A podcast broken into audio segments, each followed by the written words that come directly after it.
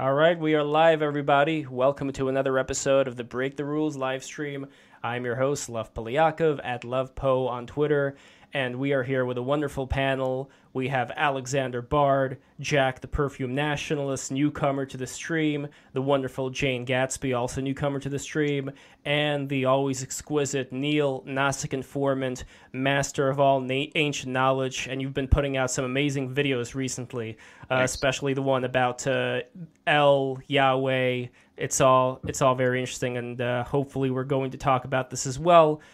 But we are talking primarily today about Camille Paglia primarily about sexual personae. Personae, not sure how to pronounce it, but it's a great book. Highly recommend everybody to read it. Talking about the various expressions of uh, male and female sexuality throughout the ages, and I especially want to tie it into what's happening today. But first, uh, for the newcomers here, I would be very surprised if people have not heard of Jack the Perfume Nationalist and his wonderful podcast, which I highly recommend everybody checking out. You are a man of culture, you are a man of good taste. You combine some of the best perfumes together with some of the best movies and some of the best guests. You had recently the uh, creator of White Lotus, which is uh, quite something. That's quite amazing. And uh, Jane, you are a wonderful writer talking about a lot of the things that are going on today in our very divided culture. And you're very much in agreement, I think, with Alexander Bard about how now we have to come together into our own tribes. And hopefully, we're going to be talking a little bit about that as well. But I want to start this mm-hmm. conversation out first saying, once again, everybody who's listening to this, be sure to smash that subscribe button, like, and please share this video out to everybody you know. Sharing this video out is extremely important to get the word out about BTR, Break the Rules, which brings everybody together. So I want to start out with Alexander. What does Camille Paglia and her work mean to you, especially along lines of sexual personae? Oh, she's an anthropologist. And I think anthropology is incredibly important today. Uh, First of all, anthropology is becoming the first real social science. We never had any social sciences before.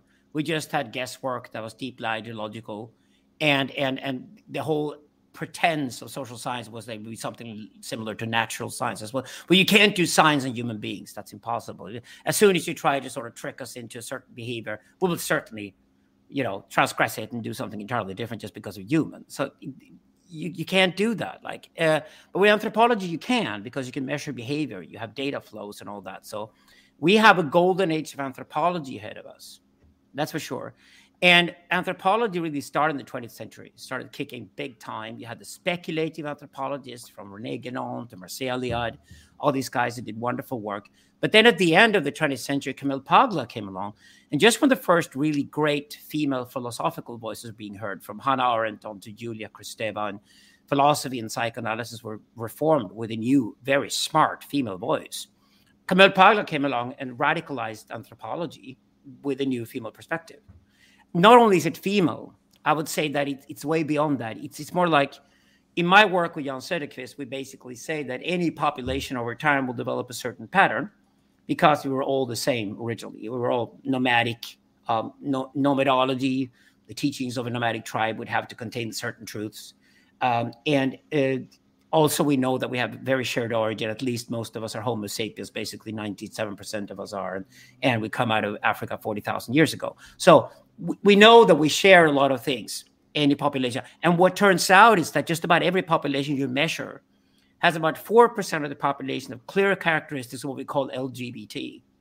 And another 4% of clear characteristics of what we could call shamanoid personalities. Sometimes they overlap, mostly don't. But that's about 8% of the population. 92% of any population are regular Joes and Jills. That's the masses, 92% of the population, regular Joes and Jills, right? They're Normies. not that imaginative. They're basically reproductive. That's what Joes and Jills are. So the shamanoid and androgynous characters uh, or the, these two castes, if you want to call them shamanic caste, androgynous caste, are incredibly important for culture. And this is exactly Camille Paglia's point: is that the man of mythos, usually a gay guy, the woman who can ride the logos pathos dichotomy, usually a lesbian or similar, um, have an enormous advantage when it comes to being cultural producer, producers of, of efficient, of, of ex- excellent culture. And that's exactly Paglia's point. So she rereads art history and finds these very odd characteristics. And these odd characters, the shamanoid and the androgynous characters, are as the they, they, they cross the borders, they, they go between cultures, and therefore they thrive culturally. And whenever we go away from nature's norm and go to culture's norm, the shamanoid who go in between tribes and the androgynous who go between genders within the tribe are these borderlings that actually thrive. I, I saw it, for example, went to Burning Man the first time. You know, in the normal population, you have 4% of each. Well, it's more like you've got 30% faggots and things at the Burning Man, which is wonderful. They have the best camps and, of course, the best parties, and they sleep with anything that moves, at least as long as they're own gender. And and then you got another some 40% of people who go to Burning Man are clearly shamanoid characteristics. So these groups, the shamanoid and androgynous that I want to unify because they have they share enemies, right? They need to be identified. They need to be defended anthropologically. They're absolutely essential for the survival of any population and the community. And I think I share with Camille Paglia this deep interest in anthropology's celebration of these specific characters, the shamanoid and the androgynous. And uh, Jack, would you consider yourself uh, being a uh, gay man of good taste to be a shamanoid? Oh, that's very flattering. Um, but yeah, I mean, I kind of subscribe to the old uh, Victorian idea that homosexuals uh, have like women's brains and men's bodies. I mean, it's always kind of resonated with me, um, not in an entirely uh, like literal one to one ratio kind of way, but um, like as a homosexual, in my experience at least, you um, are more comfortable around women. You kind of grow up uh, in the female world. Um, and then men become more appealing to you as you get older, but they have this kind of exotic aura that you can't relate to, or they're just plain boring and um, boring when you're a kid. Um, but you know, heterosexual men tend to uh, you know, commune with other guys and bond with other guys, and then women become interesting to them later.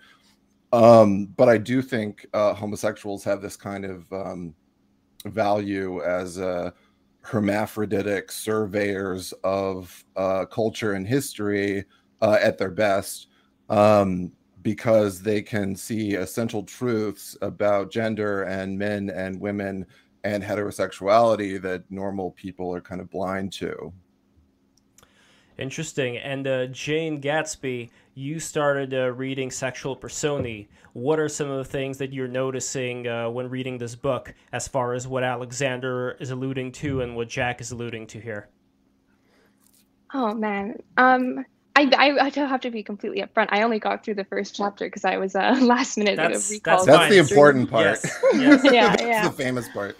Um, and I just thought it was very interesting. I mean, obviously, she's providing a lens that's like can, can be simultaneously very insightful, but it's also uh, writing such a hard dichotomy that I can understand why her writing kind of alienates a lot of people that are looking into it. Um, but I think that's also very her insights are very necessary in a time where like I'm growing up with people my age where they're so antithetical to any sort of idea that there are baked in sexual characteristics that people possess that may be uh, giving them certain inclinations and structuring our society in meaningful ways. So I can see why she's having a resurgence right now in popularity because she's speaking to these ancient truths that we've kind of, for a long time now, been shy about necessarily acknowledging or um, like, yeah, validating.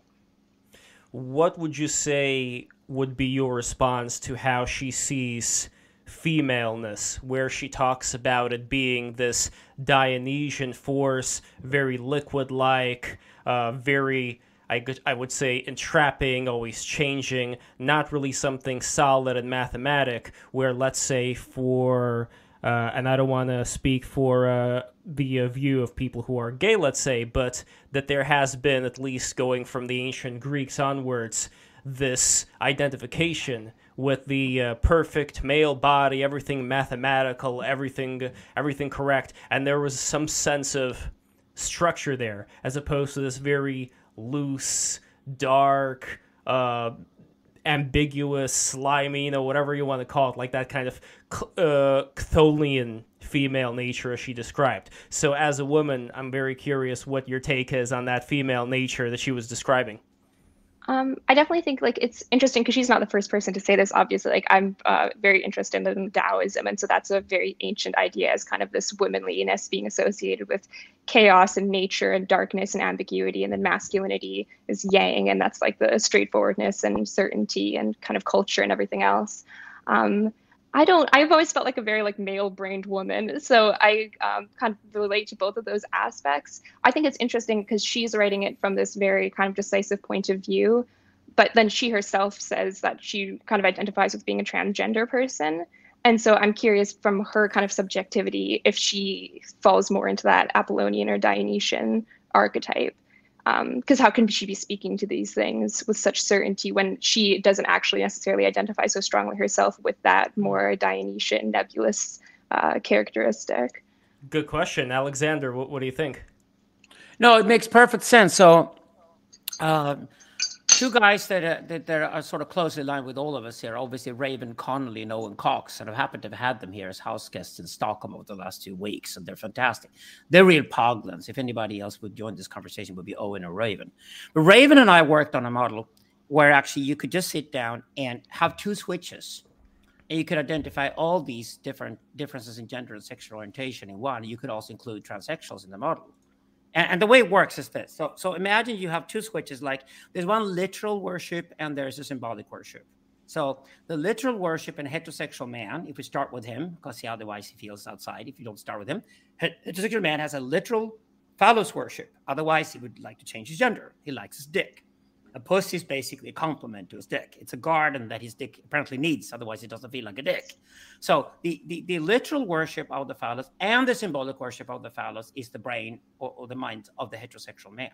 The heterosexual woman has a literal worship of the matrix her own pussy, you know, and her mamella, her breast, her body. Uh, and and of course, she also then has symbolic worship of that. She takes to other women culturally. She understands other women. She goes into what we call the inner circuit of a society.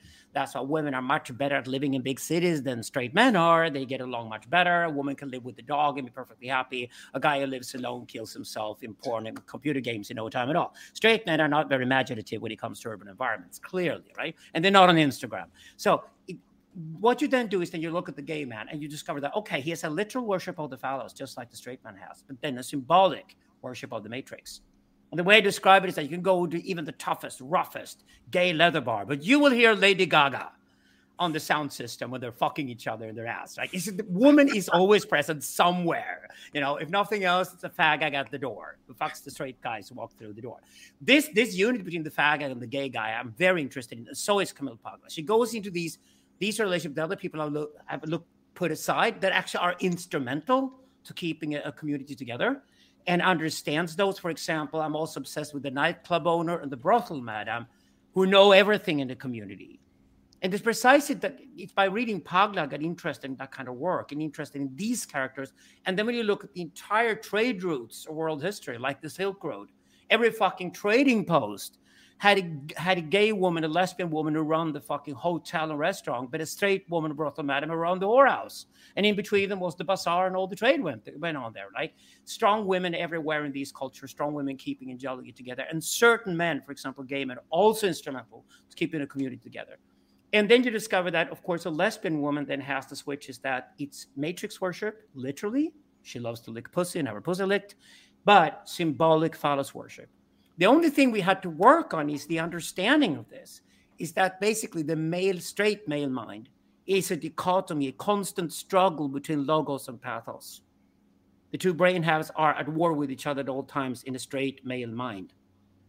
Camille Paglia agreed completely on this understanding of the straight male mind. Camille Paglia always she says it that she's grateful she's a lesbian and a butch dyke or whatever because at least she doesn't have to live with that sort of split brain the straight men seem to suffer from constantly, right?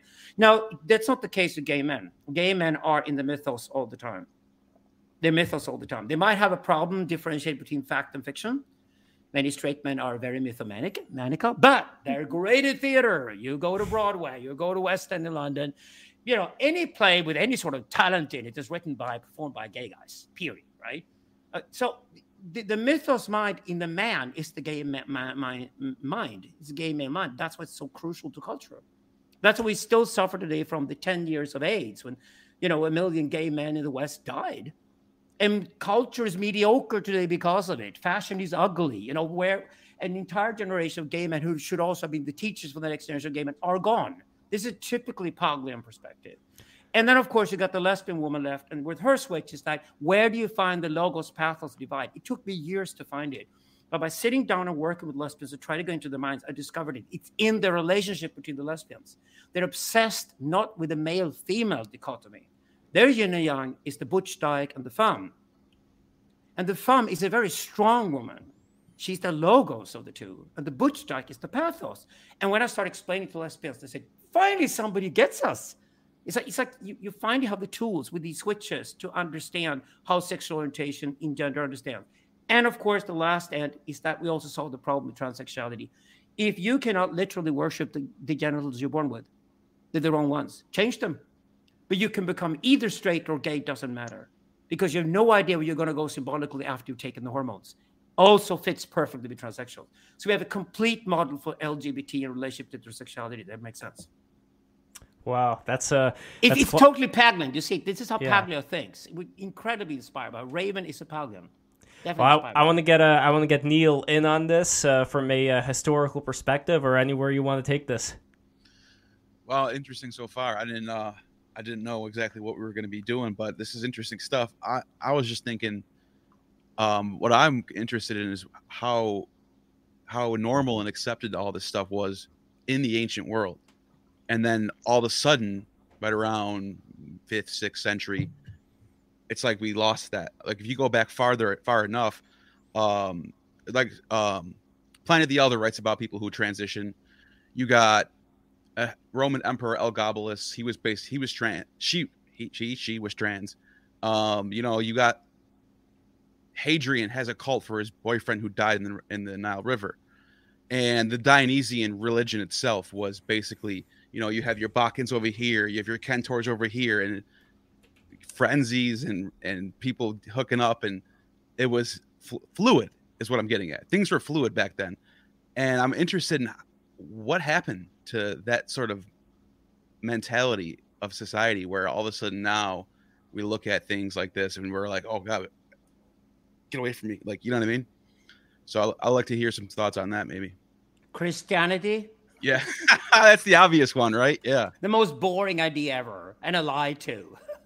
I- Right, but look at uh, look at Kanye West right now, going on Alex Jones's show and talking about Christianity. It seems like at least okay, this could be a bit of a Listen, listen, tangent. Kanye yeah. West is great, but he's not a fucking philosopher. He's just a madman. He's, He's a trickster. He's, He's Dionysian. He's. Dionysian. I, I don't even know if he's Dionysian. Yeah, he's very confused, but he's intuitive. And I like it when he undresses guys like Fridman and really exposes them for, for the belittling of him. I think Kanye West is fantastic, but he's precisely what we need right now. We need more crazy wisdom tricksters out there. But don't mistake the crazy wisdom teacher for being a proper wisdom teacher at all. You, you, you can't get wisdom from Kanye West. It's madness. It's a TV show, right? Jack, what is your opinion on the uh, crazy wisdom that's going on today? You'd say like, and I don't want this to turn into Elon Musk, Kanye West, all of that. Although that is in the news right now. Let's face it, we are in the sensocracy. We are going to be a part of it one way or another. So, any thoughts on that, and possibly how we can relate this to the uh, uh, Chthonian or Dionysian versus Apollonian natures? Uh, I find the Kanye spectacle this year to be pretty depressing. I mean, there's a certain entertainment value, but I'm getting tragic final days vibes from him right now. He looks like kind of puffy and and uh, lost. Uh, but this seems to me to be Yang Gang 2.0, which, if you uh, were around for that, it was just this uh, kind of absurd uh, third candidate intended to, divide the right and uh, you know suck support away from Trump, and it was such an obvious op. Um, I. I, I don't like uh, Kanye's that he's chosen, uh, you know, anti-Semitism and protocols of the Elders of Zion um, as his cause. Uh, when the truth is that you can just talk, you should just talk about the evil of the Democrat Party and the authoritarian, the tyranny of the last few years uh, you know, with COVID and censorship and falsified elections and all of this. Um, this is not the time to be, uh, you know, going after Jews. Um, I, I don't know. I, I, I have, uh, you know, can, can off- I ask you? Can I ask you one thing, Jack? Then, uh, you know, when he and Candace went to Paris and stole the show with the White Lives Matter T-shirts, uh, isn't the real tragedy here not that they were best in show because they clearly were, but isn't the tragedy the rest of the fashion week in Paris was so fucking bad and untalented and boring I mean, that, yeah. that, they stood out? Wasn't that the real tragedy here? It's totally lost, yeah. but that stunt seemed so late. Like what what year is this? Is like you know No, the, it worked. It worked. It worked. It, I, it worked in this kind of like bug brain way, but it, it's not yeah. what I want right now. Um But I guess are you not in the minority of people? People who actually have more nuance are usually going to be in the minority something that you may think would be, you know, uh, b- below you may be something that's absolutely fine to the majority of people, like something that actually excites them, while you would probably be over it already. Oh come on, Lev! You're always defending the masses. We are an elite. You're having an I, elite. I don't trust the masses. No, I don't um, trust the masses. I, and I'm I do not like the direction the conservatism has gone in the last year. The kind of Tucker Carlson um, endless feedback loop about drag queen story hour. I've been very vocal about all of that, and I think that it's uh, really, um, frankly, embarrassing the continued satanic panics. Like, I, I, what will these people do when they find out that, like, you know, there's a pentagram on Motley Crue's "Shout at the Devil" album? Like, this is this is just really low stuff to me and i've never i've always thought that uh, the kind of alex jones um, satanic pedophile elite uh, conspiracy theories are a safe thing because they're so abstracted and fantastical and it's actually that's why they kind of appeal to leftists and dirtbag leftists because simply saying that the democrat party is responsible for uh, the America being an expensive shit show with no law and order right now, that's more dangerous than um, abstracting it into this eyes wide shut stuff, which is always open ended. You know, it's it's sensational and it's tantalizing and emotionally appealing in a way because everyone wants to think that there's like a devil in this literal sense lurking behind things. And I mean, I on the one hand, I think it's kind of good that uh, people are getting in touch with their instinct and spirituality uh, in some way after you know so many years of dead gray liberalism. But i think this is really silly and i think the messaging on the right should be uh, more common sense uh, free speech uh, conservatism um, not this um, devolving into endless circular discussions of gays, abortion, and Satan. Well, I want to go back to uh, Paglia, but going back to it through what you just said right now, where it seems like there is a, a uh, freak show on display right now. People always complain about, uh, from the conservative side, people always complain about clown world, but in a way, I feel like people are becoming clowns themselves or being extremely attracted to seeing clowns prancing around at the circus because it's something that stimulates their senses to the point where I think a lot of people who are opposed to a lot of, let's say, more conservative values, they want there to be more people like that. They want there to be more clowns in the circus so that they're not taken seriously by enough people that would never vote for them to begin with. So I don't know. That just feels like the situation we're in right now, where there's too many people who make a circus out of themselves and I think the most dangerous person would be somebody who would have a lot of common sense things to talk about. Kind of like, I don't know, like a DeSantis, for example. Somebody who would be opposed to certain things, but not saying it in such a way that they would instantly start being perceived of as some kind of a uh, clown or a freak show. Or at least uh, wouldn't be given enough ammunition to be perceived of as such. But going back to Paglia here, do you guys see in her in her uh, book talking about how, for example, in ancient Rome, things started to get into this Dionysian state of the emperors dressing in these very provocative ways, the emperors becoming the uh, uh, female receivers of um, the penis and all that. Do you see something in common with where we are today culturally speaking, that we're also headed into this Dionysian circus. I no, mean, not at all. Not at all. I don't. I don't see that at all. I think we did that already. That was like the 1970s, right? The hedonism. So I think, think, we're in a yeah. more sexually repressed time yes. than yes. we've ever been in in human history. Straight yeah. up.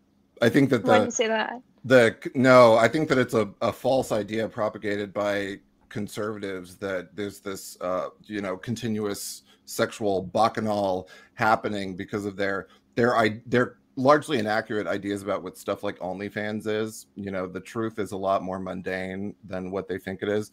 Um, I think that after Me Too and uh, which was a liberal panic against sex, um, I think after 10 years of uh, you know woke liberalism and all of this, that people are more superstitious and more frightened of the fact of human sexuality than at any other point in history. And the censorship on both the left and the right is completely extreme.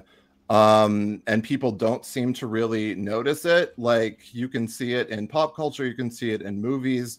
Um, it, there has there hasn't been eroticized female nudity in movies or TV shows substantially in a quarter century.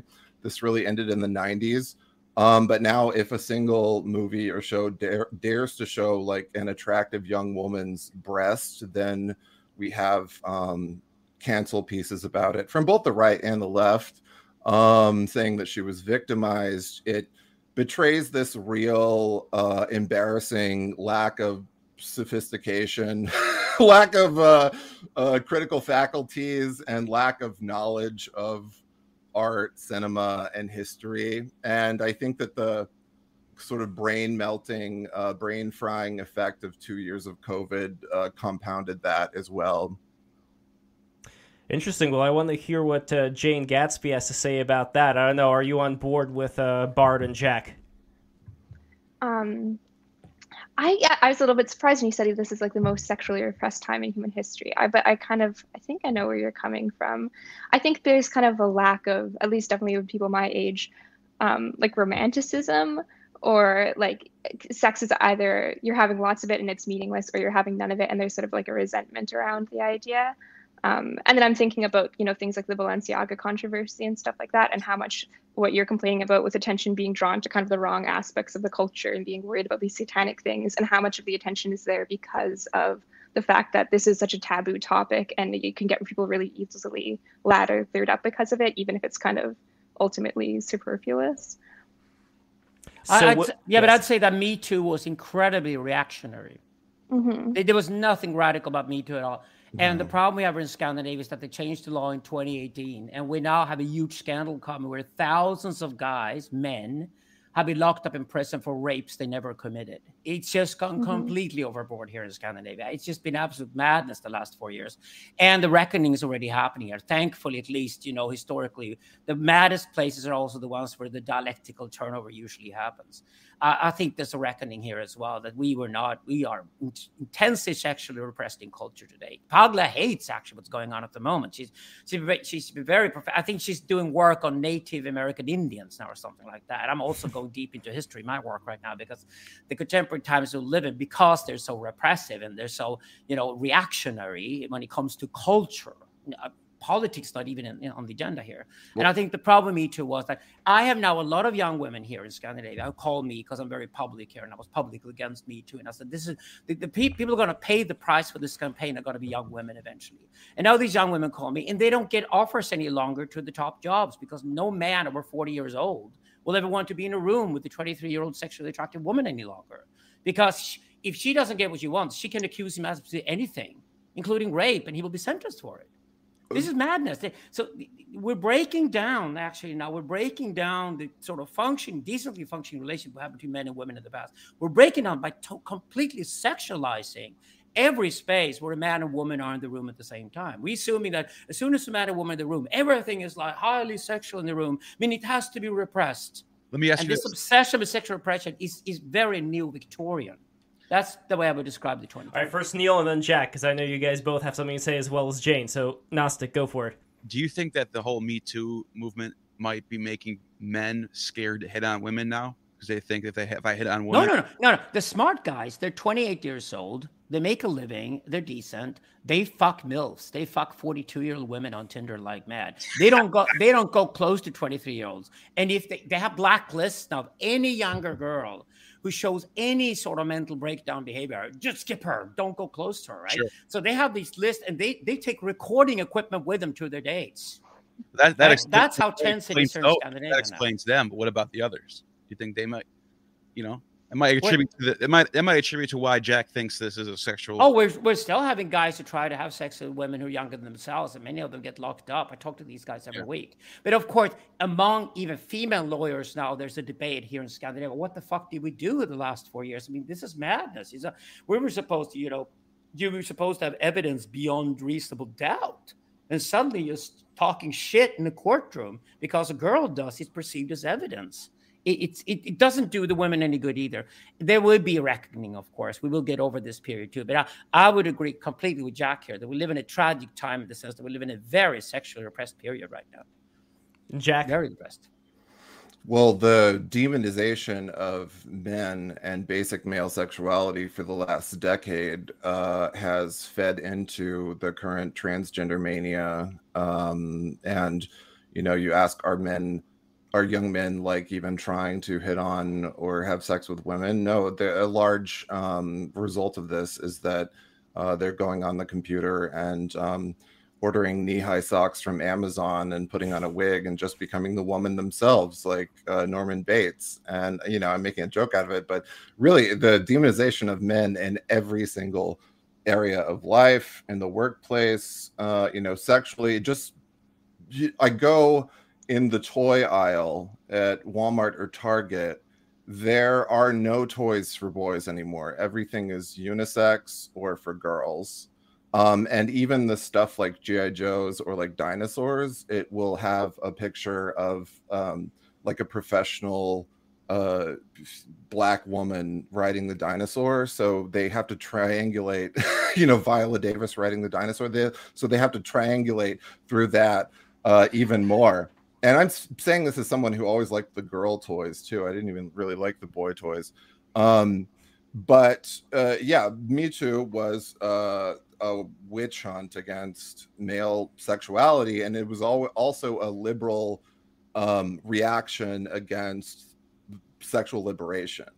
Um, because you know, speaking of Paglia's dichotomy of you know women being in the Dionysian Chthonian swamp of you know nonsense and instinct and emotion and all of this um, Me Too basically made it so that uh, women can retroactively go into the past and decide that any sexual encounter they've ever had was rape or there was a power differential. They have no responsibility. It's uh, you know it's it's anti-feminist too because it's saying that women effectively cannot consent ever because there is always a power differential. there there is always alcohol involved.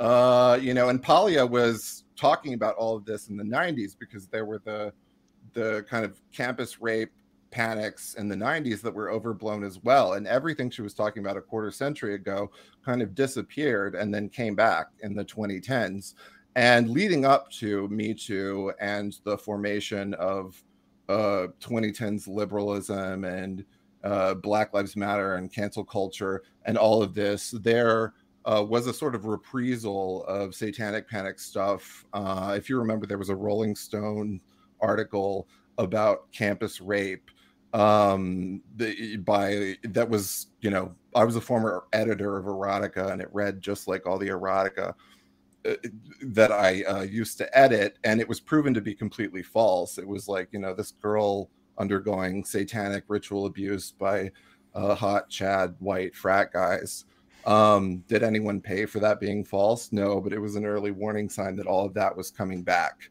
um and Is it also a coincidence, by the way, that we ended up having books like Fifty Shades of Grey, as well as uh, Oh, you must not say Yes. that. You must not say that loud.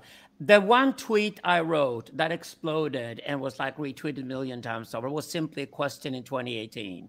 The question was, isn't it interesting that the two most common hashtags on Twitter this year are slash me too and slash 50 shades of gray?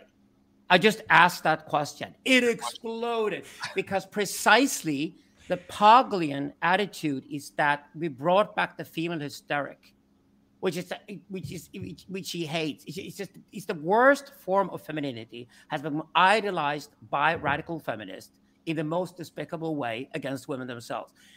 What Paglia says is that the Puerto Rican mum in her New York suburb who comes out on the street and says, "Oh, fuck you guys!" Get away. That's the female strength she's always defending. Well, she says that this is womanhood. These women are matriarch, strong women. Women are strong. They're not weak, hysterical bimbos. And the funny thing is that Me Too brought back the weak hysterical bimbo because it said, Oh, I don't know what happened. Uh, I, I just slept with a guy 10 years ago and then I talked to my friends. And six years later, I came to the conclusion that something abusive must have happened. And therefore, now I'm going to put him in jail for the rest of his life for rape.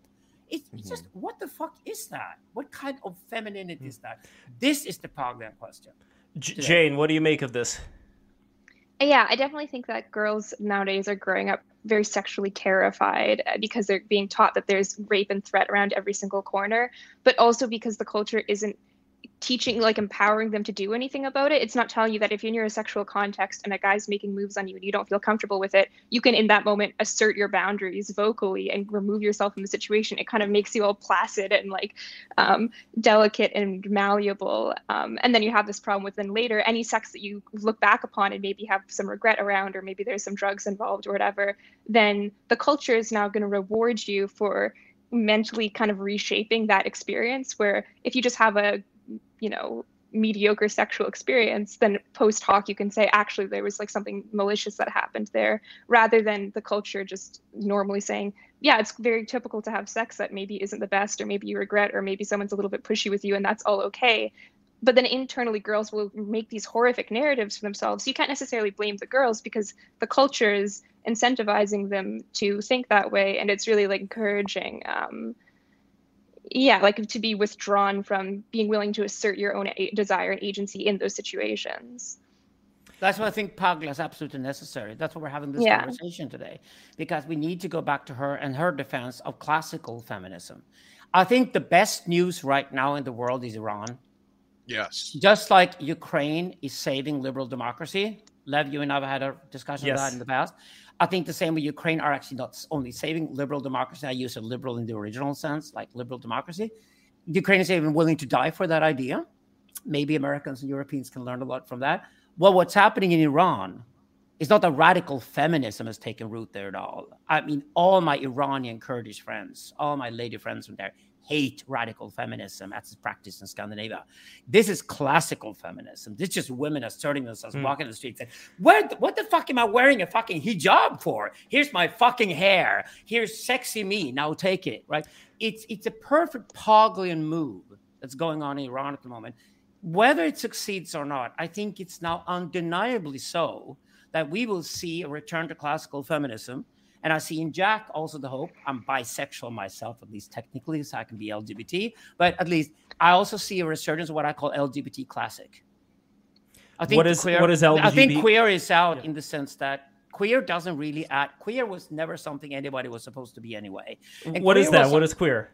Queer was only added so that fat straight bitches could also walk in the pride parade. Queer is straight yeah. people. I mean, LG- straight people. LGBT, the LGBT acronym long ago uh, explicitly distanced itself from actual uh, gay people and went off into this abstract theory world of um, anyone can be anything at any time, you know, which, you know, like it feels late even talking about this because pretty much everyone is exhausted with the non-binary nonsense and it, i think at some point just like the satanic panic it will just kind of disappear.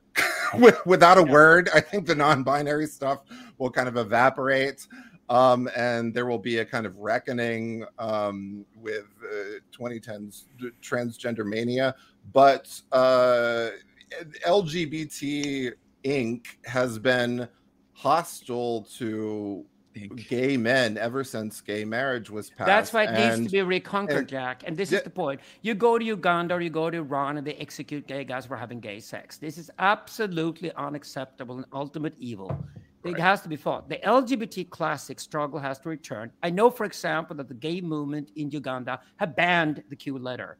Uganda is the first country in the world where they say, we're not going to have the Q here. It's not us. LGBT clearly has all the androgynous minorities that need to be protected and need to be allied with each other, which is proper transsexuals, proper transvestites, gay, lesbian, gay, and bisexual people. Okay, so they're sexual minorities in any culture probably need to be unified and fight against people who don't understand who they are. The way I do it in men's work is very simple. You have 200 guys at a men's camp. Say you've got four or five gay guys in the crowd as well. You're taking the gay guys on a Friday night, put them in front of all the others on a stage, and they tell the straight guys, You bullied us when you were 11 because you didn't know any better. Now we're gonna tell you why you need us. We fix your fucking wives so they look gorgeous. You can fuck them one more time before you change them, right? So, and that is so strong. That is so strong when that happens. The straight guys go, "Wow." This is exactly what LGBT is gonna get its power back and its pride back is by going back to classic, eliminating queer, I wrote a piece in 1998 how this would go wrong 25 years later. A lot of young gay men and a lot of lesbians are waking up to this message. Yeah. What was wrong with LGBT? Nothing. Q was just added to add what they called the, fat straight sluts into, into the movement, who they never asked for in the first place. Right. And I think the same thing is happening with classical feminism. Its biggest defenders, Camille Paglia, actually, she's both. Like she's LGBT classic with her lesbianism, and she's clearly a classical feminist. What was wrong with strong women in the first place? And I think we need to return to that what we lost in the 1990s. And it's gone downhill for the last 25 years because we employed a lot of ugly, bitter bureaucrats. And the bureaucrats needed their jobs. So they invented problems that did not exist. And it led to the current mess we have. Exactly. Do you also do you also see uh, and this for everybody a similarity to what's going on in Twitter right now, where it appears as an outsider looking in that there were a lot of jobs within Twitter that now are not there anymore. He fired a lot of people, but Twitter's still going on. And the idea is how many of these useless jobs exist in all different sectors, just full of these uh, bureaucratic busybodies. Are we going to see some kind of reckoning here, not just in Twitter, but everywhere else when people are going to decide like why do we need all these people doing all this useless but, stuff? but this is the problem you can't kill them so they'll still be around. The woke people are all being fired from the tech companies because they discover now when it's tough times and the rates go up at the banks they discover we can't have people around who, who don't make money for us.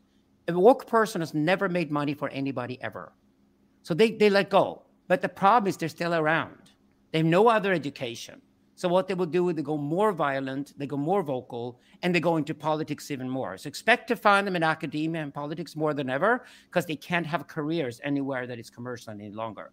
Therefore, now you get papers coming out of Harvard where they're finally admitting that no company ever made more money because it employed woke people or had woke strategies. But it's still a good thing anyway, which is like the North Korean communist argument for having woke people around in companies, right? Harvard are publishing these papers these days because these people have invented that woke was supposed to add value to capitalism, which of course it never did. And now, when you know it gets more expensive to run a business and get a bank loan, of course these people go out the door. But since they're not dead, expect them to return as zombies and you know horror movie zombies. zombies. They're going to return and they're going to be more in politics and academia than ever before. Jack, do you concur?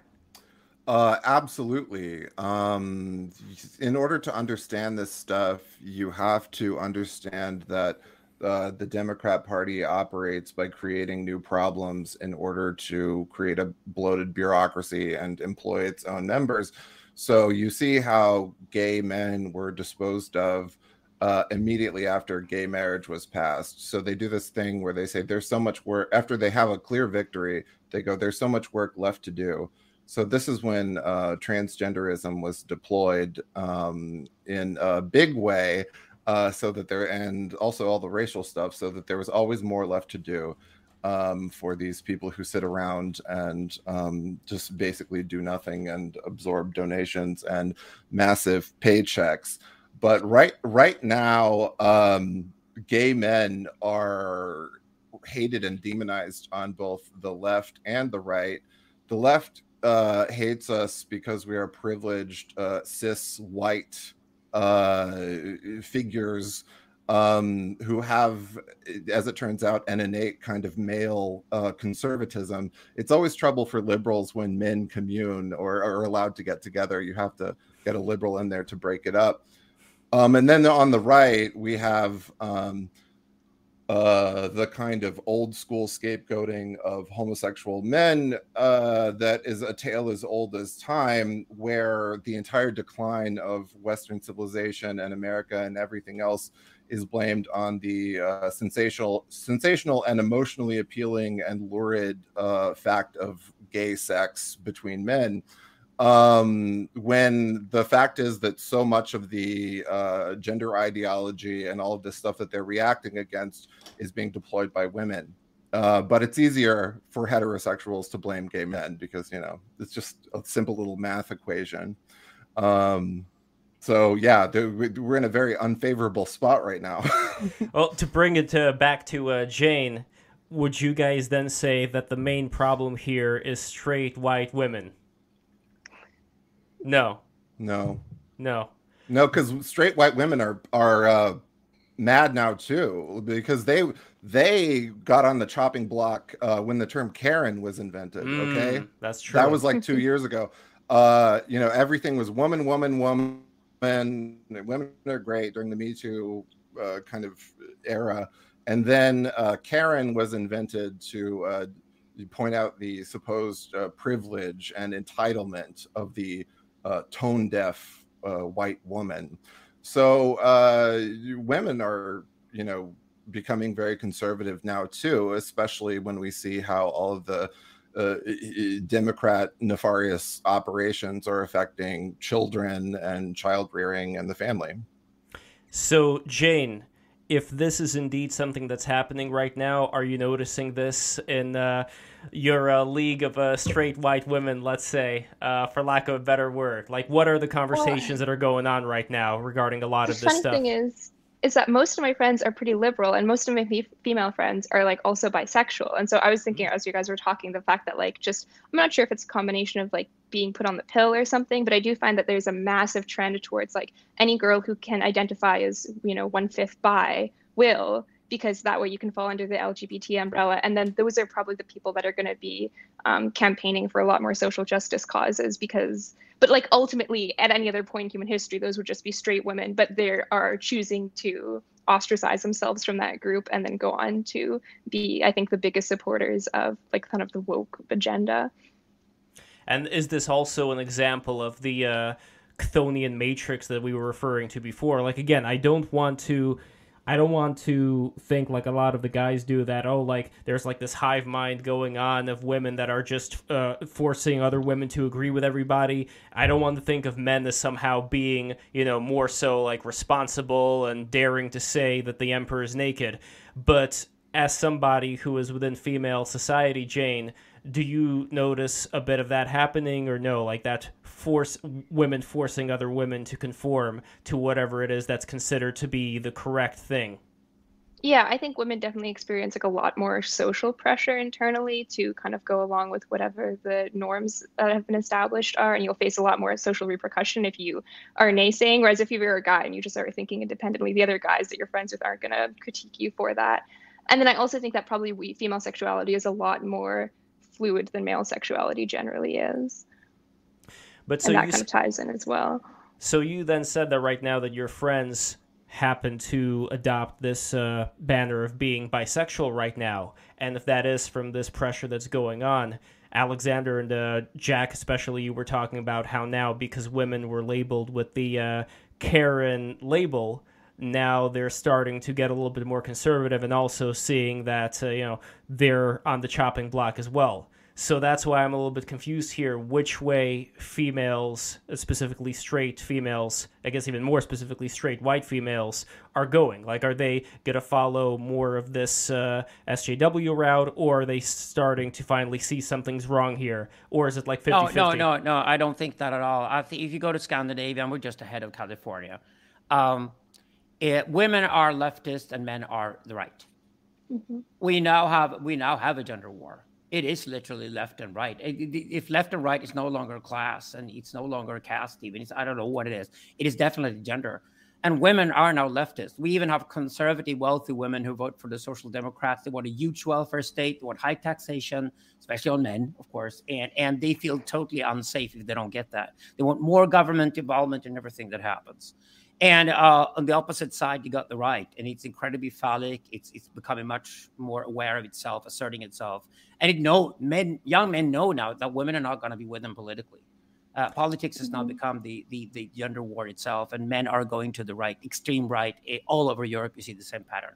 I don't see women going to the right at all. I see a few smart women thinking that maybe it's better to Melania Trump than to do any other career. You know, maybe I should just dress up like Russian women do, get a fucking oligarch, and I can go shopping the rest of my life. And you know, I, I know it's smart 22 year old women who get 40 year old husbands now, but they are a small minority among women. I say the vast majority of women over here, at least in Northern Europe, are going to the left, and the men are going to the right. Clearly. So, uh, so Jack, this is kind of different from what you were saying just now regarding uh, women being uh, labeled as Karens and now rebelling against that. So, would you say you disagree with Alexander's uh, viewpoint then about which way a lot of women are going? Would you say it's different in Sweden than it is in the, the well, United the Karens States? are le- the Karens are leftists. That's my point. The left here the, over here, Karens are leftists. The yeah, they are they are leftists in truth, but the yeah. way that that term is used has these this kind of accusatory conservative vibe. Like they use the meme of the hair, the care, the John, John and Kate plus eight hair that no one has anymore. That's like kind of a dated thing. Um, it, it's it's a white, you know, it's it's a demonizing whiteness in this way. No, I I think that you're right. I think it is a, a gender war, um, and I think a lot of the problems uh, unfortunately come from the way that liberalism um, takes advantage of and distorts and preys on women's natural empathy.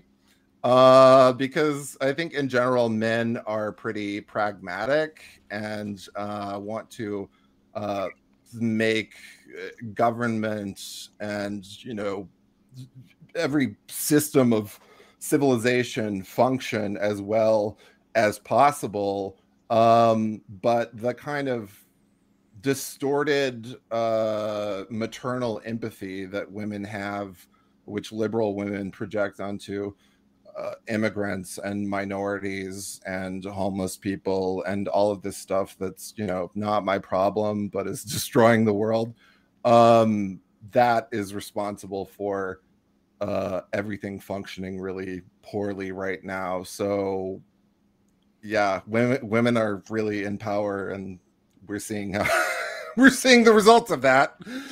so um, where so where does all of this go then? Because either it all goes to some kind of a Mad Max style dystopia, where at that point it's just like a whole different life, or it goes to something that I can't even predict. So I don't know. Uh, let's actually start with Neil. You haven't talked in a while.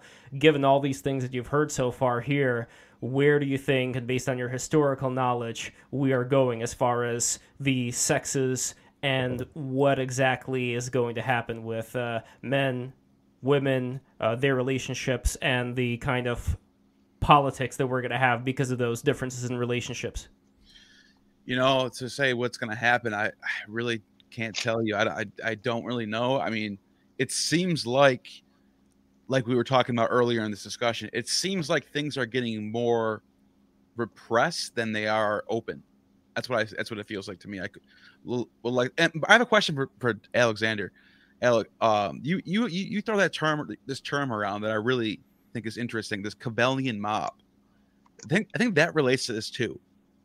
What do you? Yeah. So what what's lacking in Paglia and comes from Nietzsche, is an understand that Dionysian and Cybele are two different things.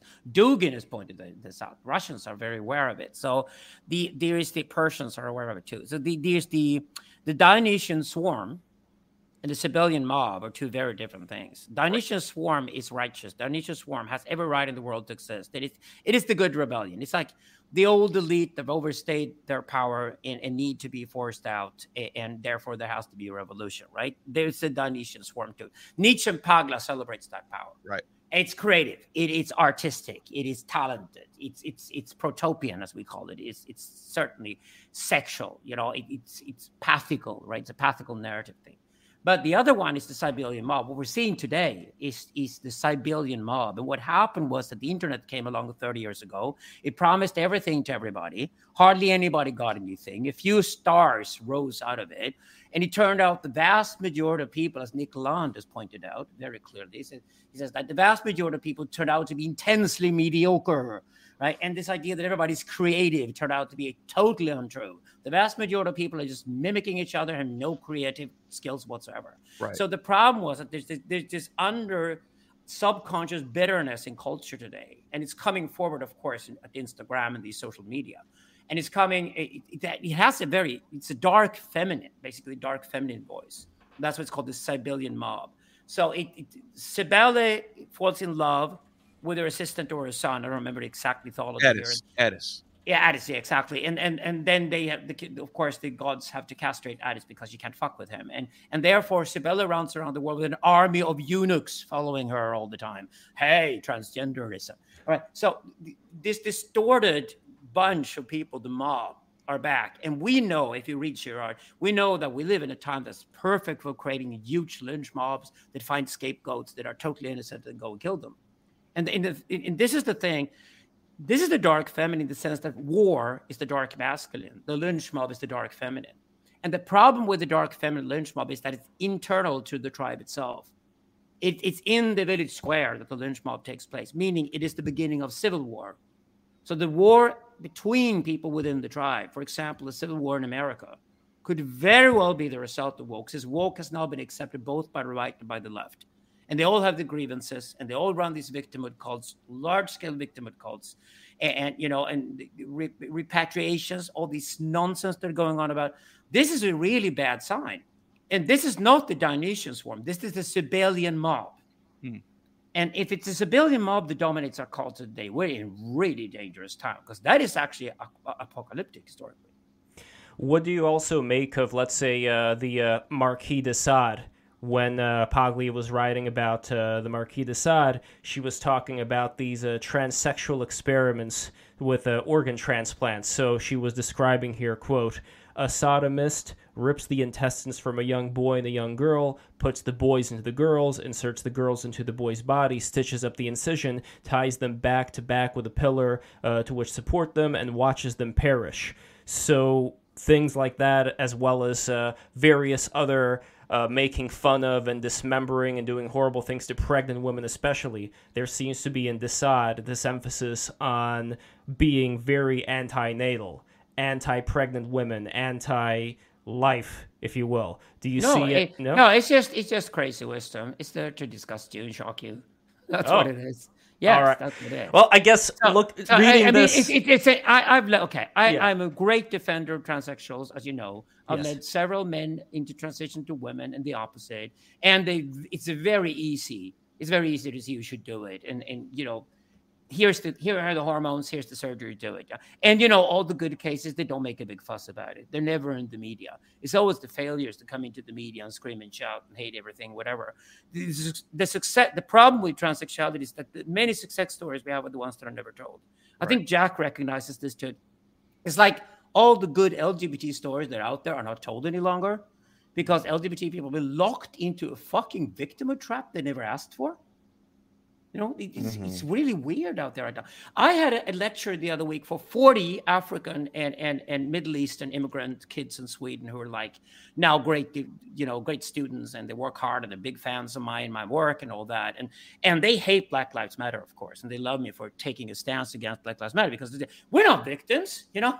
Who, who come up with this idea? We're fucking heroic. We're strong. We're smart. We're going to conquer the world. We're going to go to Harvard and Stanford and start tech companies and take over the world. And these are Eritreans, Ethiopians, Afghan guys, you know, Moroccans. They're smart like hell. So th- these guys that I teach over here in Scandinavia, they don't want to be part of this. They see this as a white middle class phenomenon. This, this was the white middle classes of America and Europe that started hating the working class 30 years ago and therefore took over the left and redesigned the left away from Karl Marx over to Rousseau. And along came Laclau and Mouffe and Butler and eventually Hardt and Negri. Gets worse and worse with these woke ideology. But the woke ideology dismisses class analysis. It dismisses Karl Marx. It goes straight back to we just gotta have different groups in a society that hate each other's guts, and they need to find a fucking scapegoat all the time. And it turned out the white heterosexual man was the most comfortable scapegoat they could find. Therefore, they also created a monster. They created a bunch of white heterosexual men who hate them back with the same vengeance, who are also now victims. Well, That's Cybelian on both sides. That's the problem. Well, it's interesting you mentioned Rousseau just now because uh, Paglia was also talking about him as seeing nature as being this all giving mommy GF and him being like this little boy that was cuddled by her. And de Sade seems to be the opposite there, where he completely uh, uh, looks at nature as being like this evil and trapping thing. But, uh, yeah, but you, who do yeah. you think abandoned his own children and shitted on them and didn't want anything to do with them and consumed everybody else's money and had bills to pay everywhere the day he died? Rousseau. Rousseau was the classic asshole. You must read Rousseau as a classic asshole who just pompously with his narcissism talks about like everything is just given to him. Like, you know, he's just a tit seeking, tit seeking, sucking 11 year old, right? He's just seeking, su- sucking the mamilla. He's not even ready to fuck a woman. He's just horrible. It's just tragic. But the problem is Rousseau is today the ideal. Yeah, so that's why we have a lot of these assholes who are very much attracted to that same Rousseauian idea and wanting to enforce that kind of equality on everybody else. And kind of reminds me of the uh, Extinction Rebellion people who were going around England and stopping traffic for the uh, working people there who were trying to get them off the trains. And even today, I saw this video that Styx reposted of this big guy who was just like picking up and dragging away the uh, climate protesters that were blocking the road for everybody. And well, it, it yeah. didn't work. We all hate them now. Everybody hates the climate protesters. Why would they Gre- think it Greta would work? Thunberg, Greta Thunberg is from our town. I know the girl, right? She yeah. had her last Future for Fridays here two weeks ago. Three kids showed up. She's already over. Damn. She's dated. She's up. last year's thing. She's done. But why would they Thank think God. it would work though? This is what I don't get. Whether it's that or whether it's destroying the paintings, even though they're behind glass, but still like these desecrations. Listen, don't of, yeah. don't try to understand the mind of an idiot because they're idiot. Period. don't even try. All right, and uh, Jane, even though Bard said not to try to understand it, what do you think is going on there? Can there be some dissection of uh, why exactly people are acting this way? And again, is it is it changing in any way at all? Like, are some of your friends who decided to be an NB for a couple of months, are they like now trying to get around to, oh, maybe uh, this phase is past and I'm moving on to something else? I mean, in terms of the climate protesters, clearly it's idiotic, but at least they're getting coverage, which I think is the only goal.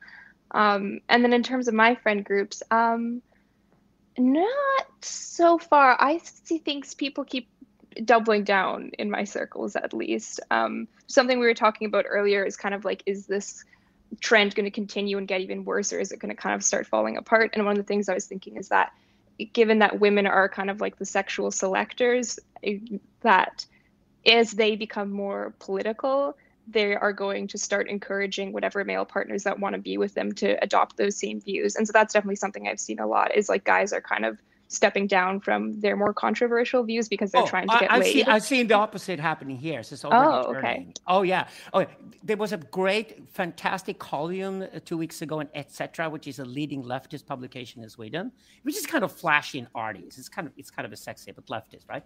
And this woman wrote this piece called "Do I really have to go over to the right to get fucked these days?" And she started talking about all the rightist guys she was fucking. So apparently, people are discovering that it's easy, a lot more fun to fuck the other side which I think is great. you know, right and left should really fuck each other. Otherwise, why, why do we have heterosexuality in the first place, right? So it's already it's already turning over here at least. To tell a girlfriend. Yeah, yeah. My last relationship was with a leftist, and the sex was really good. Very interesting. And uh, when it, Jack, when it comes to uh, speaking uh, with um, the White Lotus creator uh, Mike uh, White, I have not listened to this uh, podcast, and I don't want any spoilers partly because I really want to uh, listen to it in its full glory, but also part of me really wants to know for somebody like that who is deep within uh, the entertainment world, is he seeing any pushback to the current paradigm or no? Um, I think that uh, Mike White has succeeded just because he uh, does what everyone should do, which is simply be honest instead of creating like this safe uh, split personality uh, where you're privately conservative uh, and you know publicly more agreeable and liberal in order to avoid any consequences. And I don't know, like White Lotus was has been such a success because people can sense that this is a pure vision that uh, is not social engineering, is not propaganda. Like there, the last like five years of uh, woke diversity um, experimentation in Hollywood has not been profitable. Like people really don't like it no one likes it, but they feel obligated to do it. And really, HBO, um, I don't know who's like managing it right now, but HBO is really uh, leading the charge in subtly fighting back against that kind of censorship because things like Euphoria also are talked about and resonate and are also really controversial, but not in this corny conservative way of like this is my art which is against woke ideology. Like that's stupid but that's, like the ben shapiro uh, production yeah, company facts stuff. and logic. Yeah. Um no but if you uh like if you write characters that are simply honest it resonates with audiences because liberalism is all about the subversion of truth and the subversion of every single stereotype and creating these artificial characters for social engineering. So every woman character in a liberal production has to not have any conventional um, traits associated with women. They have to only be into science and engineering. They have to hate romance. They have to hate men. They have to hate femininity. Um, it just doesn't resonate with people because it's not true. Um, but yeah, I, I think that um, Mike White and other people who are changing the culture for the better, uh, like Red Scare, um, they simply say what they think uh, without making a big production of it. And I think the right has crippled itself for so long with this ridiculous idea of anonymity propagated largely by straight men. Um, this is my most hated take, by the way.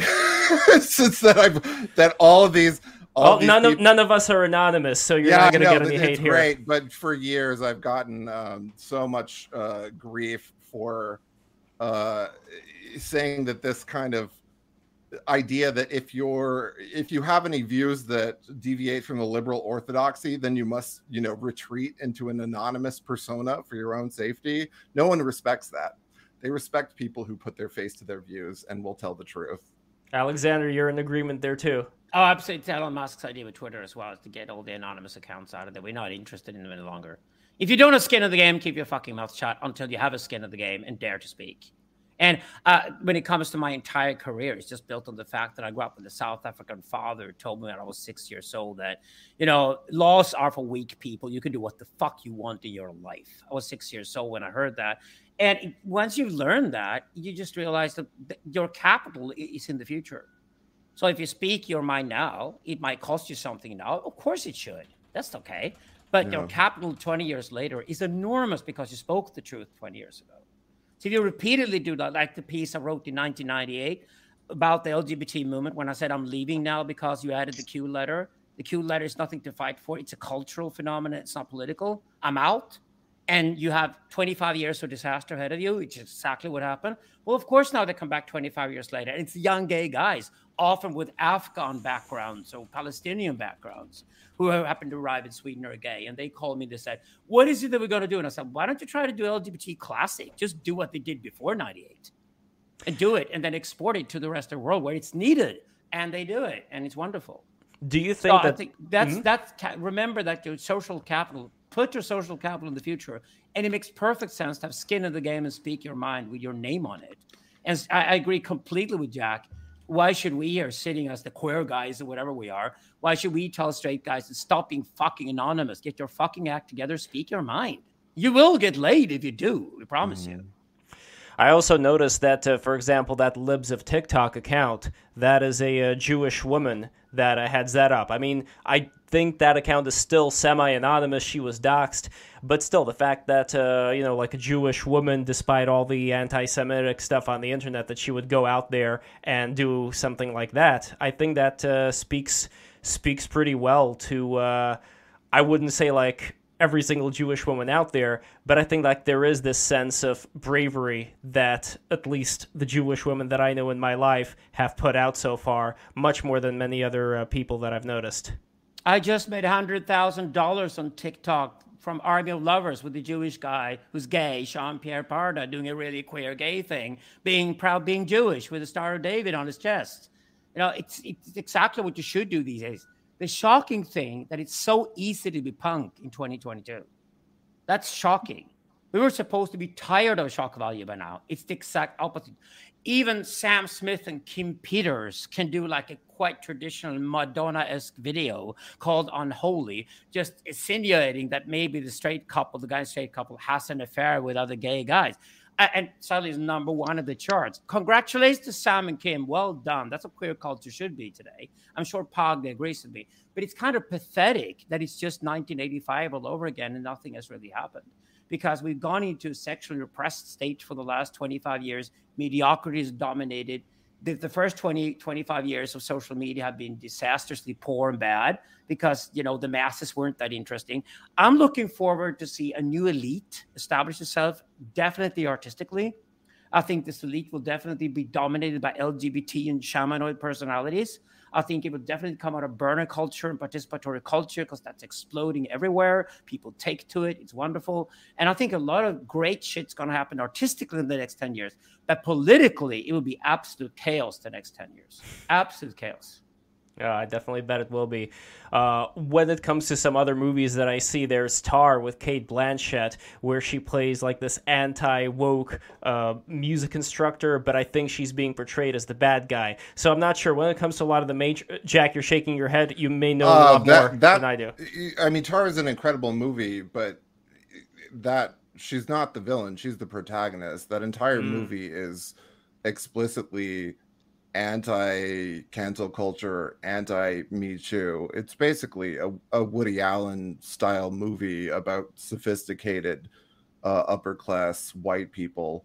Um, and, you know, it is the most direct that any um, Hollywood production has ever been in uh, condemning liberal ideology in that way and sex panics and stuff. And it gets you know, it softens the message a bit by making the characters lesbians uh, in a kind of artificial way because clearly these are problems that affect men.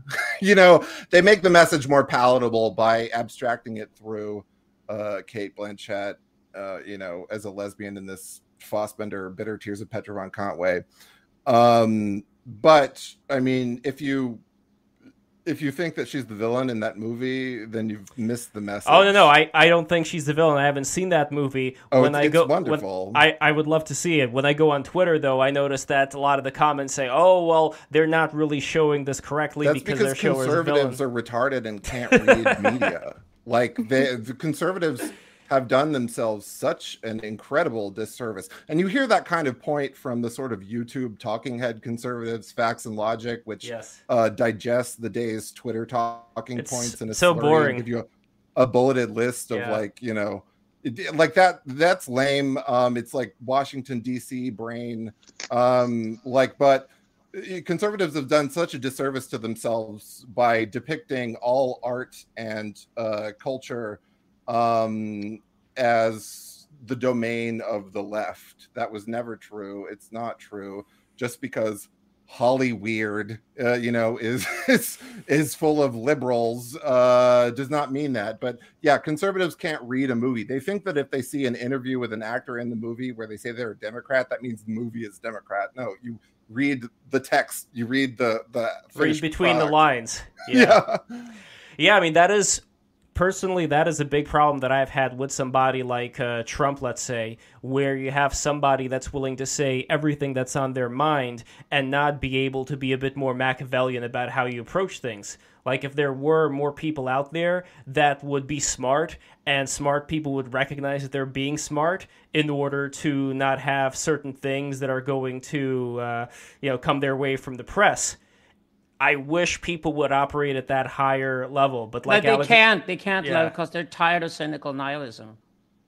Hillary Clinton is over, right? It- it- they, they recognize they, they, they, rather vote for Cartman from South Park, which is exactly what Donald Trump is from an, for an outsider. Like they rather vote for Cartman because Cartman cannot keep his mouth shut and therefore is totally honest at all times, and his narcissism is absolutely obvious.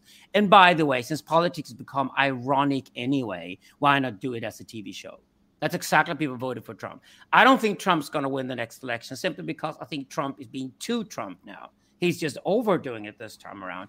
Uh, so in that sense, maybe he should have been smarter. I don't know. But you know, he, he can't even create alliances with anybody. He can just he's just just like Putin. He's a bully. The problem with bullies is that they don't last, right? They don't create lo- lasting alliances because they, they finally turn against their own friends even when they shouldn't. And I think that's Trump's problem. So it's a, a strategic problem. Problem there's, there's involved in it. But the reason why people voted for it was precisely because it wasn't a Machiavellian. You, anybody started political science and then became into politics probably first became a lawyer and then become a politician.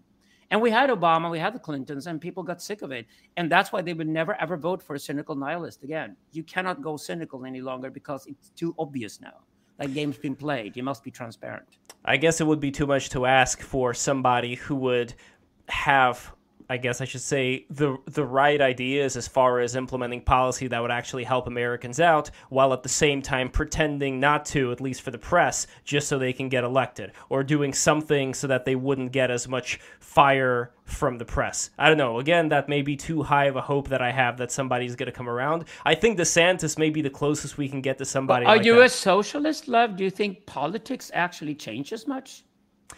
I don't think I it th- I think the much. Federal Reserve is way more important than any politician is these days, and actually, market forces take care of most things, at least in a society. I'd right? look at politics more as trying to do the least harm possible. That's Uh, what you know I what want- happens yeah. these days when you have a political crisis in a country its stock exchange will go up because it keeps politicians away from doing bad policy that's how politics operates in the 21st century we're waiting for a button we can vote for the ai to do, do the job so we don't need politicians at all I hope so. But uh, before we, we move on, uh, Jack, what do you think of Bard's point about uh, Trump and that uh, lack of uh, not wanting nihilism anymore? Oh, I love Trump. I think he's the greatest countercultural uh, figure of my lifetime, and one of the the greatest president too. Um, and I think that his major achievement uh, was making people aware of how the news media operates and how the media operates. Um, and he came at just the right time um, for me as uh, you know I, I started supporting him in like may 2015 when everyone thought it was just a joke but he swept in like this you know final fantasy like guardian force just as uh wokeness was getting so bad uh like in the culture at large and in you know my my personal life and everything and he was just so funny. He resonated with me because you know i'm obsessed with the soap op- soap operas in the 1980s and he was this j.r ewing uh, soap opera character uh, coming in and just offending all the right people. Um, and uh, you know right wingers immediately be- began complaining about him um, and because he you know was a pretty effective kind of centrist liberal leader um, and look at how bad things are now under democrat rule everything is expensive dysfunctional that's what democrats do. Um, they sow chaos but i do think that the the right is it likes losing uh, because losing is safer um, and so it's going to cripple itself by doubling down on this uh, tucker carlson um, style uh, stuff about grooming and uh, abortion and gays which alienates normal people Um, I think uh, Republicans lost the recent election because of all the theatrics around abortion. Um, and uh, all the right wingers I saw were celebrating that, and I, thought it was really idiotic. So um, they like losing. They like losing. Mm. Alexander, any response? Yeah, Jane, Jane, I want to hear your view on abortion, yeah, the A word. It's yours. On abortion? Yeah. Oh, you know, do it early or then once it's been a while, stop that. Like there's no room for just a nuanced middle ground, I find when people are having like it has to be so all or nothing, which just seems so illogical when you're presented with the reality of what's happening. It's like mm. in your first trimester, go for it. After that, stop. Like it shouldn't be such a polarizing issue in my mind. Do you know why do you know why abortion is not a big big theme in the Muslim world? No. Because, because they were smart enough to agree from the very beginning that it's, you know, the embryo is only interesting after three months. Yeah. So they had the deadline already from the very beginning, which is what you should have had. So religion mm-hmm. and secular side doesn't fight each other. That's why it's non-issue in the Muslim world. Sometimes you can learn from this from the Muslim world. Really, they were they were smart on this one. America's stuck in it because America can't decide because America's two extremes here. Either yeah, sperm think... inside egg and somehow that's life, or it's just uh, I don't know where where the other end goes. And that's I feel problem. like there's also a, a, difficulty too because the like the two opposing views will never be able to see eye to eye because one's taking a much more romantic point of view when you're like looking at this dormant potential of this thing versus the other's looking at just the hard scientific realities. And so when you're operating on two different levels of analysis, there's no way of kind of talking to one another because one's adopting this really romanticized like long-term view and the other one's just like well a clump of cells is gonna you can have miscarriages yeah. all the time and it's not a big deal yeah, I mean, that may be one thing that we could possibly meet in the middle on here when it comes to people who are far more uh, against uh, abortion. It's not abortion itself, it would be more of this idea of what are people living for. Like, if people don't have some goal of, like, I'm going to have a child, I'm going to have this family, the impression that more conservative people have is that well these people are just going to be dilly dallying around not really doing anything in their lives that gives gives them meaning and we're just all going to descend as a society. At least that's that's kind of what i see beyond any of the questions of like what is life? When is when is life actually sacred? That is something that possibly there could be some liberal minded people that could kind of see the point there like yeah what what are we living for? What what are I think we it also kind of ties in with like the kind of modern fear of like rape as well is that like the idea of becoming pregnant when you don't necessarily want to have a child is like this the worst possible thing that could happen to you rather than something that's a very just natural consequence of having sex and women my age aren't really taught to think like that. Like this doesn't have to be some horrific trauma and actually probably most of women who get pregnant unintentionally end up, up having the child find that they derive a lot of meaning from that and they aren't horrifically traumatized from this experience but the culture now has a narrative where this is like the worst possible thing that could happen to you is being forced to carry a child to term that maybe you weren't deciding to have but um, there isn't because it will make you conservative. Yeah. yeah. but let's take let's take a Paglian perspective. I've discussed it, of course, with the Paglians like yes. Fanny Norlin and Raven Connolly. And they like the idea is that we haven't really pulled classical feminism all the way through. Because if we did, we would propose and that half of society, the feminine half of society, will be completely adjusted to the feminine biology. In that case, the normal thing for women would be to have children between 18 and 28 years of age, and that should be mm-hmm. encouraged. Mm-hmm. And then at 28 years of age, a woman can decide what higher education she wants to go through. And when she goes to Harvard, she's 32, 33. 35, she flies off and has a career, and she will have a career until she's 85 years old. She can have a 50 year professional career with teenagers by her side when she starts.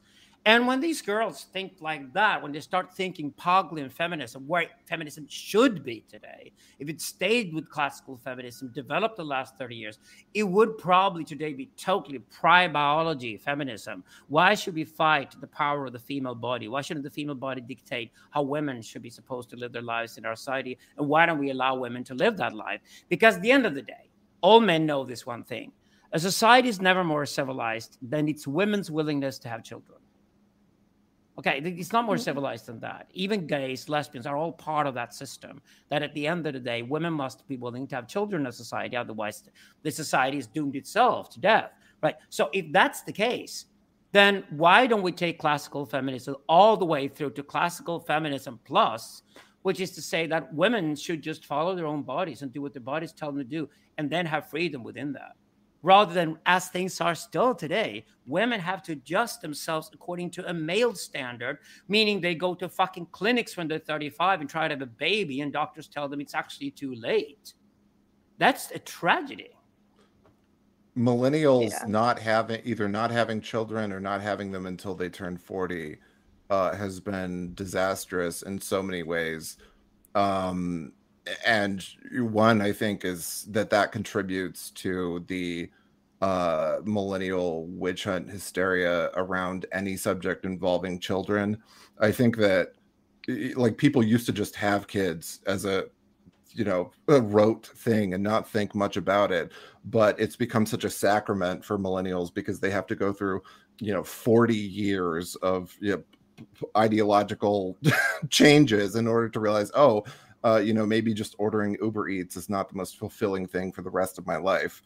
Um, so then the when they're 40 and they have their one uh, you know like expensive like test tube assisted child uh, then they just worship you know the the children in this way. That's totally like maniacal. And they coddle them and uh you know think they can't be exposed to anything and just don't let them live life. They're scared of everything. So it's just another thing i'm thinking about So it's like Jack. It's like uh, a narcissist having a baby forces the baby to go- become another narcissist, right? That's a bit like it is today. In China, go to China and see they're not having two children. They're staying with the one child policy because they can't imagine having two because they're so overdoing it with one child they have. So having two children would just be too exhausting. I think America and Europe are becoming very similar. Now I know before we talked about the uh, the drag uh, queen story hour and all that, uh, where uh, Jack, you're saying that people are making way too big of a deal of, about a lot of these things. Just to push back a little bit on that, though, when it comes to some of the parents that would encourage their kids to start, you know, wearing dresses and adopt all these things, not because the kids themselves may be interested in all any of that stuff, but because that happens to be the thing that's in vogue right now. Uh, would you say that that is a problem? Yeah, that's a huge problem because a well-meaning uh, 30-year-old uh, woman counselor would have told me that I was transgender as a kid because I liked girl toys and hung out with girls. There's this um, bizarre, like gender essentialist conservatism in the transgender mania of today, where uh, you know these they they are rushing to um, they rush you to these radical like surgical and uh, ideological interventions if you deviate from the perceived gender norms whatsoever. And um, nobody ever gave me trouble in my entire life for like you know liking girlier things and all of this. Uh, they didn't even in the 90s they, they didn't even you know it's not like hollywood movies depict it. Nobody even like really thought of it as gay. They were just like yeah he's a kid. He just does his own thing. He's an individual. Um So when you were in school, it's not like the jocks were picking on you saying sissy and of no everybody i didn't receive any social backlash until i became a conservative every like none, none for being gay whatsoever and this was the And now, and now you are the thinking man's Milo. well, please um, I said thinking man's. oh no um i mean i don't want to be the current one but he he, he was good in 2015 but He you was a good trickster. He opened up. no to he he, he was, was good great. in 2015 but that's Yes. he's Hmm. Run that into the ground in his current Just like Jordan pretending Peterson to be opened up- a, Jordan a Peterson Catholic opened up for me, ex-gay. I, I can't think of anything more repellent than a Catholic ex-gay right now. Oh, Um, uh, like that's he was on he was on Church Militant, and they um when they showed his name on the screen, it said um ex sodomite. Like holy No, no, no, so no, no. This is the thing. He desperately wants to fuck the boys and be fucked by the boys, but Well, he's a now as a sin. Yeah. He's- I mean, I'm a pick me He's- too. He's It's a just- classic Catholic, in other words. He's, a, he's, he's just what Catholics always were. You know, he's just like. Well, if you're gay, then you receive the reward of straight male attention when you like say kind of like conservative talking points that they themselves are not allowed to say. Yeah. You know, which is the- I've been through that whole rigmarole and I've come out the other side. Um, but yeah, he's a pick me. It's just like the this uh, this ex gay, whether it's a joke or not. I mean, it's absurd. Like the idea of like conversion or or the uh, or the Richard like- Spencer haircut that he had in that uh, Kanye video. I mean, if if if you're gay, you can't change it. Sorry, you can't change it. You exist. You've always existed. You can't change it, and you're. You got those switches from Raven Khan and Alexander Bard. You can't change those No. switches. They're there. Hmm. You have Yeah. to live with them. But Alexander, would you say though that uh, back to Trump for a second, that Trump was also serving that role as the uh, trickster, at least back in 2016? Maybe, maybe there's something there with Jordan Peterson, Milo, and Donald Trump that they we needed them 2015, and and woke would have been even worse today if they hadn't been around. But they were all tricksters and crazy wisdom. Um, I, it's not it's not a shock, and it certainly would work if Trump got a second you know period from 2024 forward. It's not a disaster at all. I'm with Jack on that one.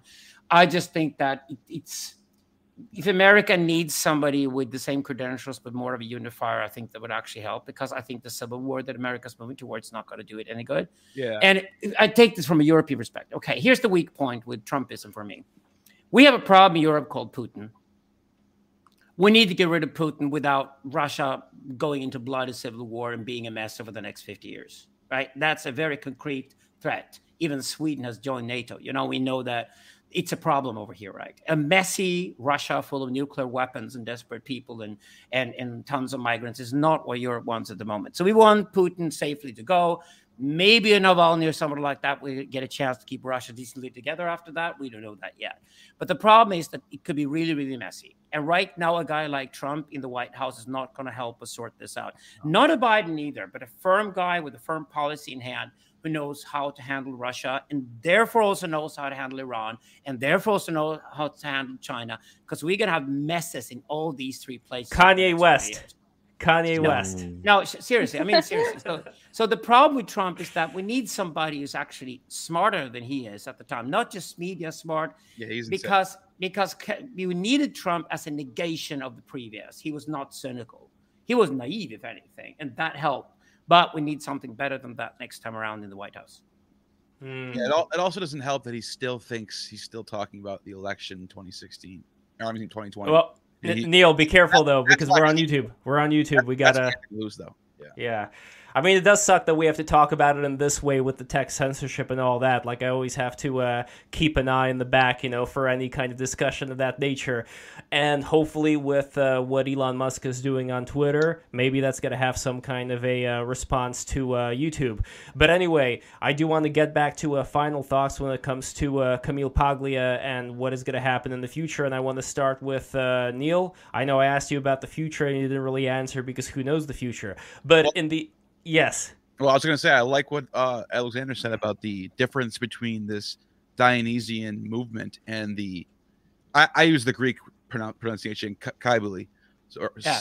We say Cybelian because Yeah, yeah. it's easy for people So call s- it. yeah, so there's a we got to know that difference and move towards the Dionysian and away from the Cybelian. I love that approach. I love how you uh, term those out. I think that's a good, useful way to do it. Absolutely. And uh, Jane, uh, what are your thoughts regarding the uh, Dionysian Cybelian? And are you going to keep reading, by the way? Like, from what you read already, would you say you're hooked? Would you say you're interested in reading more? Oh yeah, I'll definitely keep reading. I mean, her prose is kind of insane. Like it's like having little sentences of candy to enjoy while you're going through. Um, and then you're asking me about like the future, what's in store. Yeah. Or what's in store for you? Oh man, um, I'm gonna keep on reading and being nerdy and trying to figure out better ways to structure political societies, um, which hopefully gets us somewhere a little bit better. And then in terms of Paglia, I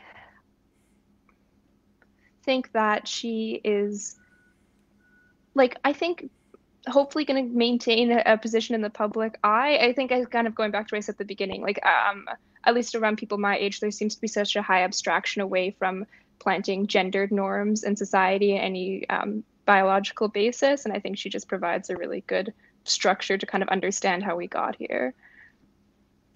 And you Yeah. must write a book called Sleeping with Lefties. okay, That's so that you. But that means I have to sleep with more of them, and I don't know if I'm up for that.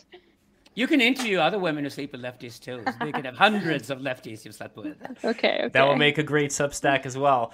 And uh, Jack, what say you? And also, I don't know, are you a, uh big admirer of uh, Fassbinder? Uh, yeah, I love Fassbinder. I did like a million episodes on Fassbinder really early, early at the beginning of the podcast. Like, a few years ago. Um, yeah, uh, I mean, what what brought Fassbinder up? Well, I was just thinking about Fassbinder right now because he did a movie called Fox and His Friends, and I thought of that Fox News series, Fox and Friends. I And always, just think- when I see it on the TV Yes. listings, I think that it's the Fassbinder movie, and so for years I've thought that. But yeah, that's one of the the greatest gay movies and most brutal gay movies ever made. definitely. Um, if you, I don't know if you watch American Horror Story, the recent New York City season. I'm a huge fan of the show and of, of Ryan Murphy, but the recent New York City season just ended with uh, a Berlin Alexanderplatz inspired finale where they even use like Kraftwerk.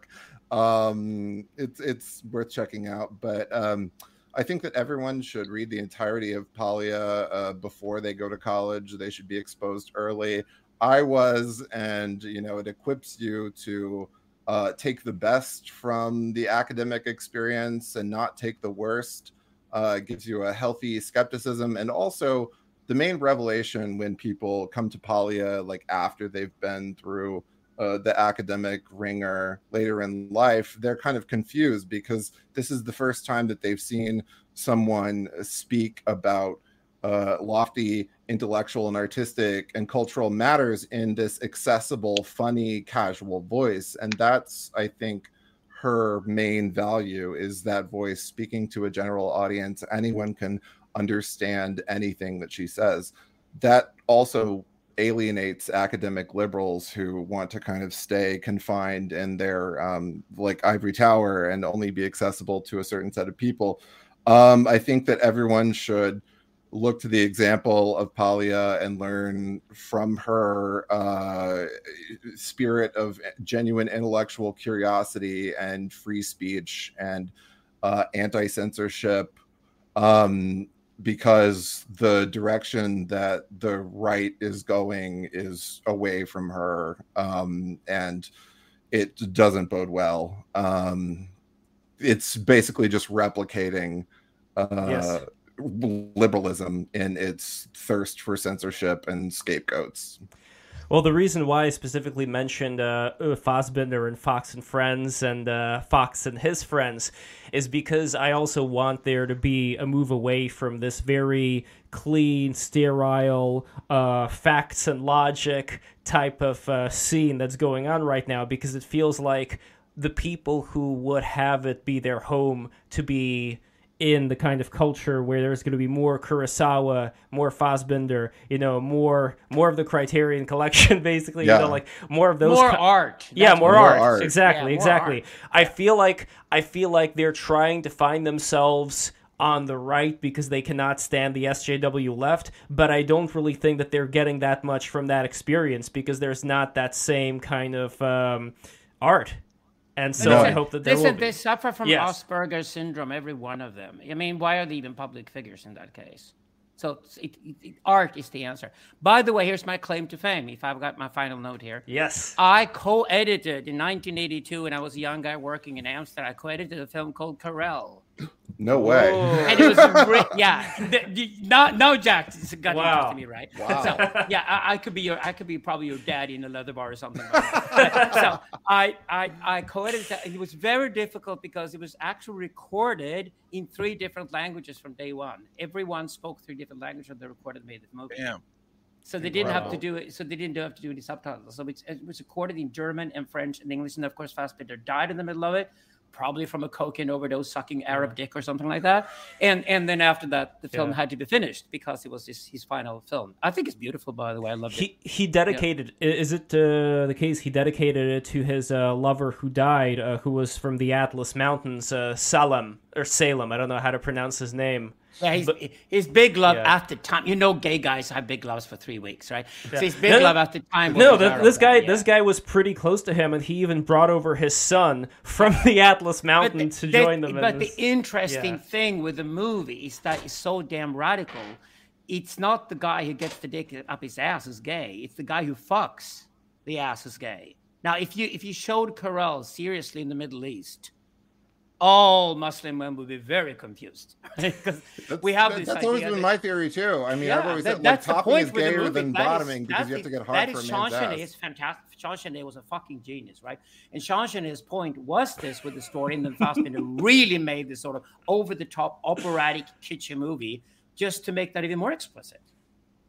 All right, now I'm gonna go to super chats. So if anybody has any final super chats that they want to send out, just need those super chats right now. So super chat number one from Dunkachino, 199. Alexander, would you rather Carl Philip B. King? Oh, God. I just said that I'm waiting for the AI button I can push so that politics is dead and over. Okay, we have a monarchy in Sweden. Our monarchs cannot even spell their own names. That's where it all ends up. We're like, this is Versailles 1789, and Versailles survived, and it's called Sweden. But it's great to have a monarch who has less power even than regular citizens. Hopefully, the same thing will happen to politicians. They'll be so out the door. They will only have TV shows in the future pretending they're still important, although the rest of us will laugh at them. Politics here. is dead. Academia is dead. Mass media is dead. Commercial industry is dead. Digital has just arrived. Here, here. So before I move on to this uh, last super chat from Alex S, who donated five dollars, one other thing I'm remembering from Fox and his friends, a scene I liked when Fox and his friend with the mustache were in Turkey. They were dressing up like the Mario Brothers. It just uh, visual. I don't know, Jack, if you remember that scene, but uh, yeah, that that was pretty nice. Anyway, Alex S for five dollars. In an age which everyone has near instantaneous connection to everyone else, could you all speak upon the importance of privacy and membranics?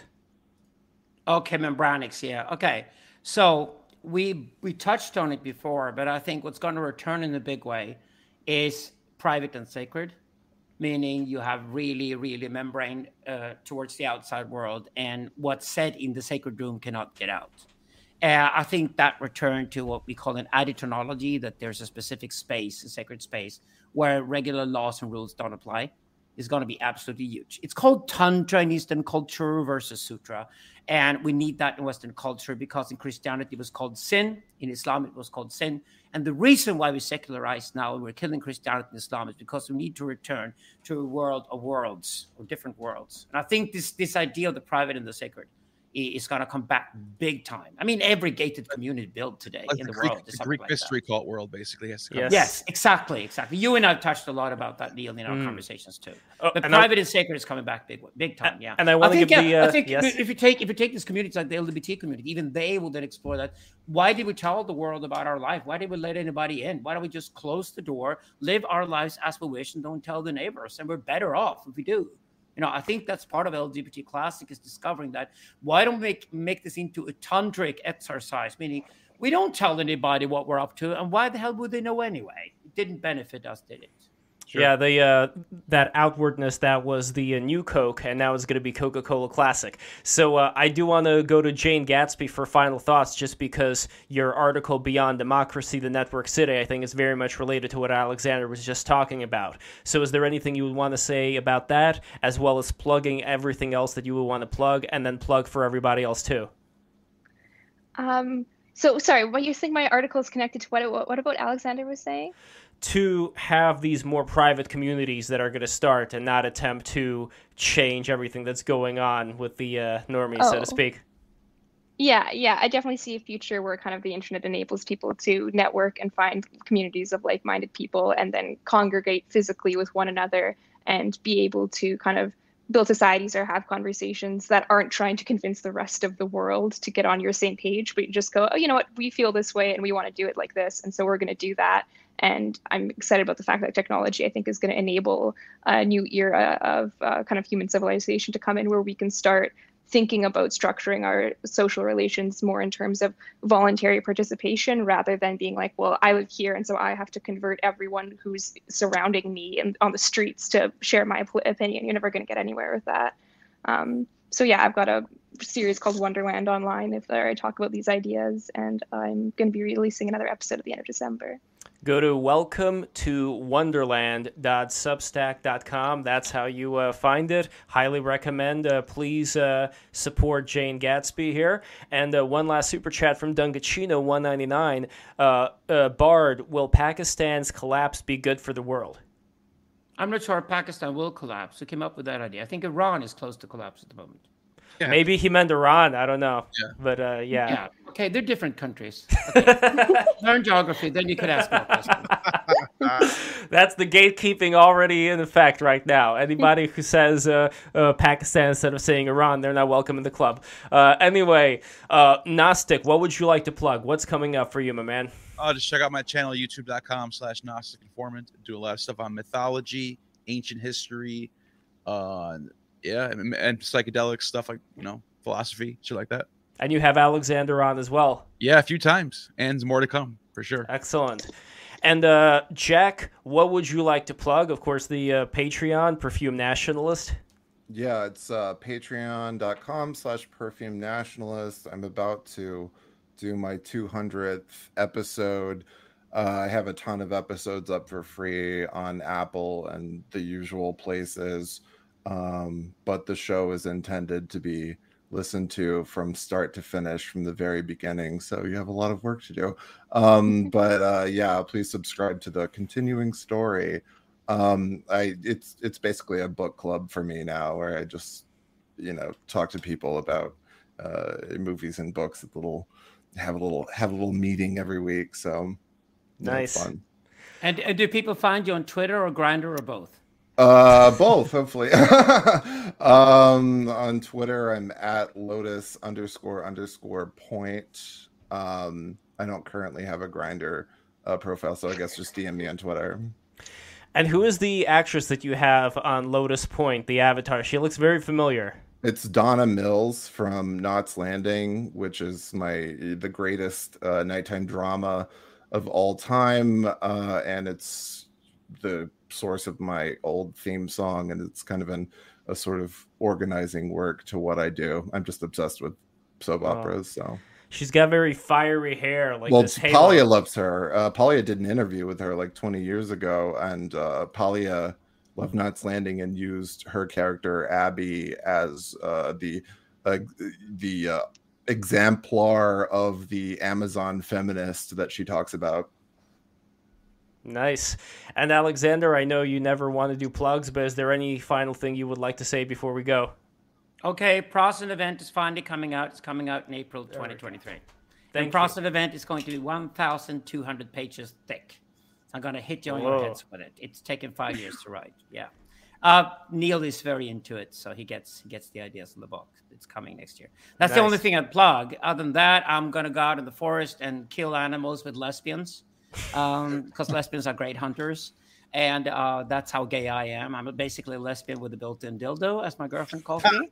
so that's why I'm LGBT. Uh, and uh, the rest of the winter, I plan to spend in Bali. Nice. Yeah. And uh, guys, don't forget to follow me at LovePo on Twitter. And one final thing before we all go. If you want to support Break the Rules, become a patron at patreon.com slash break the rules. But also, what is really going to help for the 54 people who are watching this currently right now, all 54 of you, even if you're casually doing something else, cooking whatever while you're watching this, go back to the computer right now click the like button. We got to get all the likes in there. Click the bell to make sure you're subscribed and getting notified of every single episode. And lastly, what's extremely important, take this link right after the stream is done and share this with everybody. Well, not everybody you know if that takes too long, but with the people who you think this is going to resonate to the most. Share it with them right now. I cannot stress that enough. I'm talking to all 54 of you right now. As soon as the stream is over, share it. So thank you guys so much for watching. We will see you very soon. Uh, give my love to everybody.